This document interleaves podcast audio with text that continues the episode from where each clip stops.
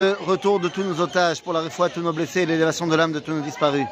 Les amis, aujourd'hui, nous continuons notre étude dans le Sefer HaMitzvot du Rambam, dans le chapitre 11, Halacha, la loi numéro 3. Nous sommes toujours euh, dans, ces lois qui sont les lois du Mashiach. Et nous dit le Rambam la chose suivante, et c'est une halacha fondamentale. שהמלך המשיח צריך לעשות אותות ומופתים ומחדש דברים בעולם ומחיה מתים וכיוצא בדברים אלו שהטיפשים אומרים. Ne pense pas que le Mashiach, il doit faire des miracles, il doit faire des choses extraordinaires, Harry Potter avec des péotes, comme le disent les débiles. Voilà, je sais pas moi, c'est le Rambam. Non, le Mashiach, c'est pas un magicien. C'est quoi Bah c'est un Melech HaMashiach, c'est une personnalité politique. Et d'où le Rambam sait-il cela? Eh bien, il nous dit Ein adavar ken. Comment je sais que c'est pas ça? Rabbi Akiva, Chacham Gadol, Mishnaya. Rabbi Akiva était le plus grand sage de l'époque de la Mishnah. Ben Et il était l'écuyer de Bar Korva. Et il disait de lui, c'est le Mashiach. Et c'est pas seulement lui, mais tous les rabbins de sa génération pensaient que c'était le Mashiach.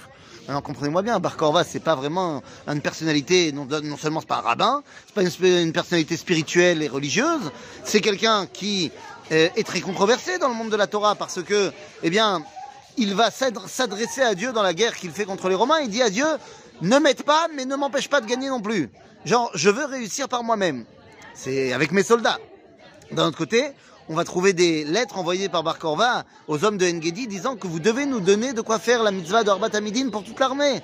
Donc on voit quelqu'un qui est très attaché à sa Torah, mais d'un autre côté qui ne veut pas se fier uniquement à Kadosh Baruch il veut réussir.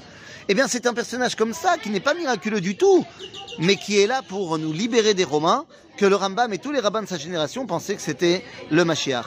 Et après on dit Kevan Sheneherak Be'aronot, Be'avonot, אז- מ- אה, ונהרג בעוונות. כיוון שנהרג, נודע להם שאינו.